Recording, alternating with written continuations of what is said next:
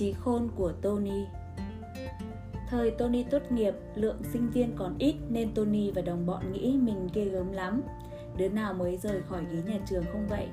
Nghĩ mình học hành thế này thì bước vào những tập đoàn lớn như Boeing, Airbus, đàm phán win-win, tư vấn chiến lược phát triển để hội nhập, ma trận SWOT, marketing đẩy và kéo, các kiến thức trong lý thuyết quản trị. Kỳ vọng lớn nên vào các công ty nào cũng không hài lòng, ba bữa là nghỉ. Lương thấp nghỉ, môi trường không có nói tiếng Anh, nghỉ. xếp xấu nhìn nhức đầu, nghỉ, thậm chí đồng nghiệp hôi nách cũng nghỉ. Một trong những đề tài bọn mình lúc đó hay dài khi đi cà phê là nói xấu sếp. Mấy nhóc chỉ hơn 20 tuổi đầu nhưng nghĩ mình khôn, còn ai cũng ngu. Thường thì những ai nói người khác ngu muội thì chính bản thân họ chưa trưởng thành. Vì trí tuệ và vốn sống chỉ có vậy, nên thấy không giống ý mình là khó chịu.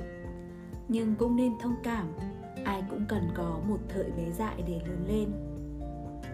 Tony phỏng vấn công ty tư nhân nào cũng giả bộ hứa hẹn, kiểu em sẽ gắn bó với công ty mình đến suốt cuộc đời, hay em sẵn sàng bảo vệ công ty mình bằng máu của em. Em ngưỡng mộ anh, em ngưỡng mộ chị. Nhưng có chỗ ngon là lật đật xin nghỉ liền, nói gia đình em có việc, em phải về quê, hay em học lên cao học nữa, hay em bị nhức đầu kinh niên, phải nghỉ làm để chữa chỉ tội mấy công ty tư nhân kia họ cứ nghĩ mình nói thật chia tay bùi ngùi dặn dò tung lum chúc em này nọ bước ra khỏi công ty họ mà thấy mắc cười muốn chết trong lúc chờ mấy cái ngon tuyển dụng Tony cũng xin việc làm đỡ với suy nghĩ thật khôn ấy nào là công ty trách nhiệm hữu hạn Hoàng Hôn, công ty trách nhiệm hữu hạn Lam Triều Tím Biếc, nhiều đến nỗi giờ trả như hết. Công ty khá thì được một tháng, còn thông thường là một tuần. Chỉ có hai công ty để lại ấn tượng nhất. Công ty đầu có sếp nữ. Cả đám nhân viên mới vô suốt ngày lén chê chị ấy là ngu ngốc. Chị ấy thì đâu có thừa nhận, ngày nào cũng xuyên suét cãi lại. Chị ứ chịu đâu, chị khôn lắm nhé. Thế là sinh nhật của chị, tụi nhân viên trẻ tụi mình tặng cho một ký muối iốt. Chị vui sướng khôn xiết, ngày nào cũng lấy ra chấm xoài ăn. Đúng hai tuần thì chị kêu cả bọn vào phòng, đóng cửa cái dầm, bảo Hôm qua chị xem TV có câu khẩu hiệu là Hãy dùng muối iốt để phòng bệnh đần độn. Chị hiểu ra rồi nhé. Mấy đứa nói chị vậy sao? Chị hận mấy người? Chị hận. Chị hận. Mấy người hãy đi đi. Nhưng tụi này nghĩ muối thấm vào người chị hai tuần nên chị đã thông minh lên rồi. Thế là Tony và đồng bọn bị đuổi việc.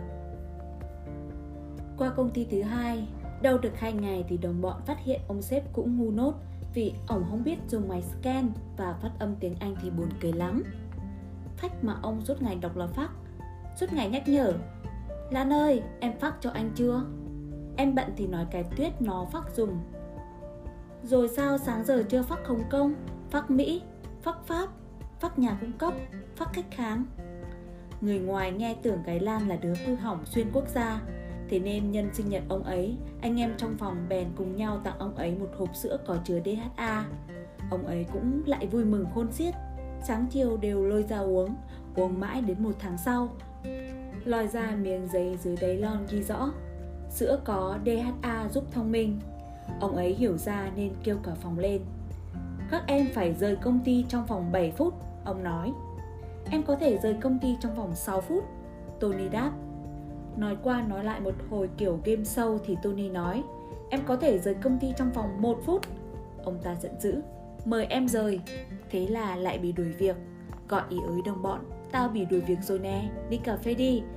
Và đồng bọn nói, chờ tao chút, Để kiếm gì vô chọc xếp cái đã.